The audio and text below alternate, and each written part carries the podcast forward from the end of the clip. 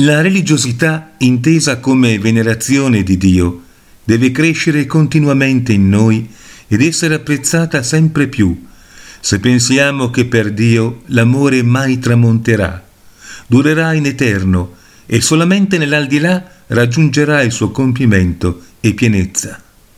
Beati quelli che stanno nella tua casa, di continuo ti possono lodare. La liturgia degli eletti in cielo consiste nella chiara visione, nella beata carità e eterna adorazione di Dio uno e trino. Nella Gerusalemme celeste regna la gioia e il giubilo, il ringraziamento e il canto di lode. La pienezza della beatitudine trabocca in lode e giubilo di vittoria senza fine.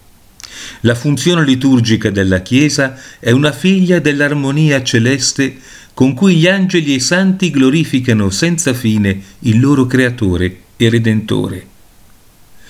Finché l'uomo vaga nel buio della fede, la sua liturgia si compie tramite segni comprensibili racchiusi in un involucro simbolico.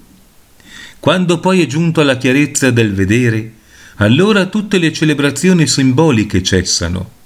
La celebrazione simbolica, come espressa dalla liturgia, dovrà aver fine non appena avrà raggiunto il suo compimento celeste, poiché lì non vedremo più come in uno specchio, attraverso la mediazione del creato, e non vedremo neanche più in modo enigmatico, sforzandoci di riconoscere Dio e le cose divine in maniera confusa e imperfetta ma vedremo la divina maestà e la gloria faccia a faccia, cioè direttamente e senza veli. Il nostro culto cristiano contiene sì la divina verità e la grazia, ma coperte da un velo di simboli misteriosi.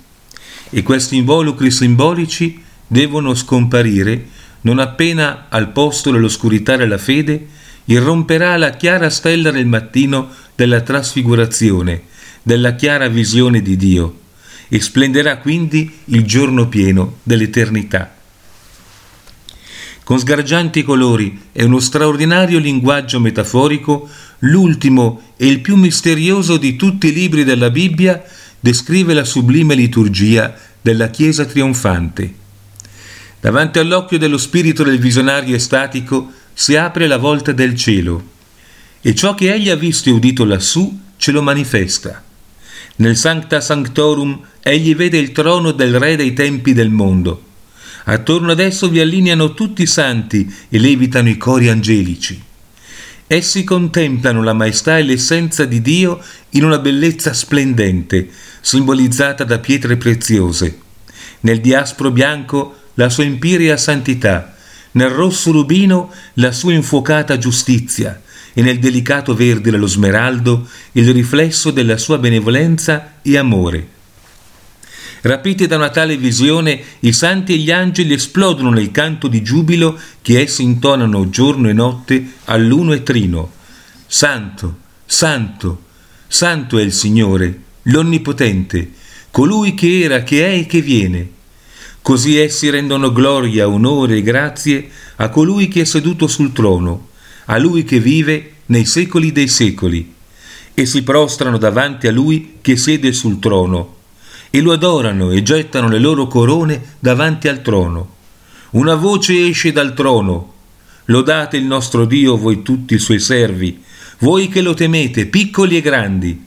Si sente come una voce di molti popoli, come il rumore di molte acque e come il rombo di fortissimi tuoni che gridano Alleluia, poiché il Signore Dio nostro, l'Onnipotente, ha instaurato il suo regno.